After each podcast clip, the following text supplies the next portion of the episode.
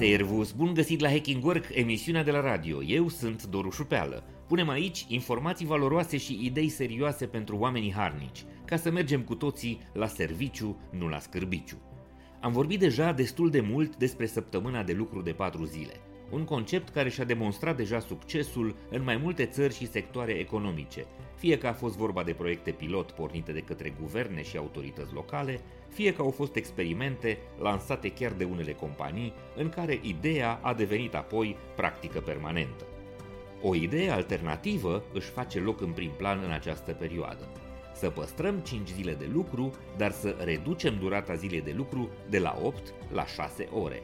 Cu alte cuvinte, în loc de 40 de ore cum este tradițional, să nu trecem la 32 de ore săptămânal cum este în formula de 4 zile, ci să ajungem chiar la doar 30 de ore împărțite egal de-a lungul a 5 zile de muncă. Acest concept nu a apărut acum de nicăieri, ci a fost testat cu succes acum 6 ani într-un proiect pilotat într-o companie din Suedia. Poate că atunci a fost prea devreme ca să devină un model de masă și a fost nevoie să trecem printr-o pandemie, printr-un val de stres, anxietate, depresie și epuizare digitală și printr-o trezire în masă a conștiințelor individuale pentru a readuce pe tapet această idee. Cu siguranță, succesul deja incontestabil al săptămânii de patru zile deschide drumul pentru noi formule inovatoare de organizare a muncii și administrare a resurselor și timpului de lucru.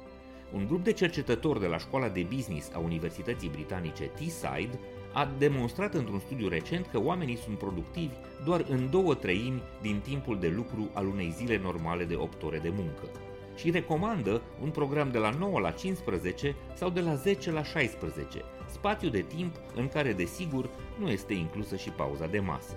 Desigur, această formulă a celor 5 zile cu 6 ore de lucru are nevoie de aceleași condiții obligatorii pentru succes ca săptămâna de 4 zile. Mai multă autonomie și responsabilitate pentru angajați, mai puține ședințe, mai puțină birocrație, mai multă putere de decizie delegată angajaților, parametri de performanță individuali foarte clari și transparenți, colaborare și comunicare foarte bune, o orientare colectivă spre eficiență și mai ales eficacitate. În comparație cu săptămâna de 4 zile, ziua de 6 ore vine cu avantajul prezenței continue, de luni până vineri, a angajaților la dispoziția clienților, dar și cu două ore în plus câștigate de fiecare angajat pentru sine.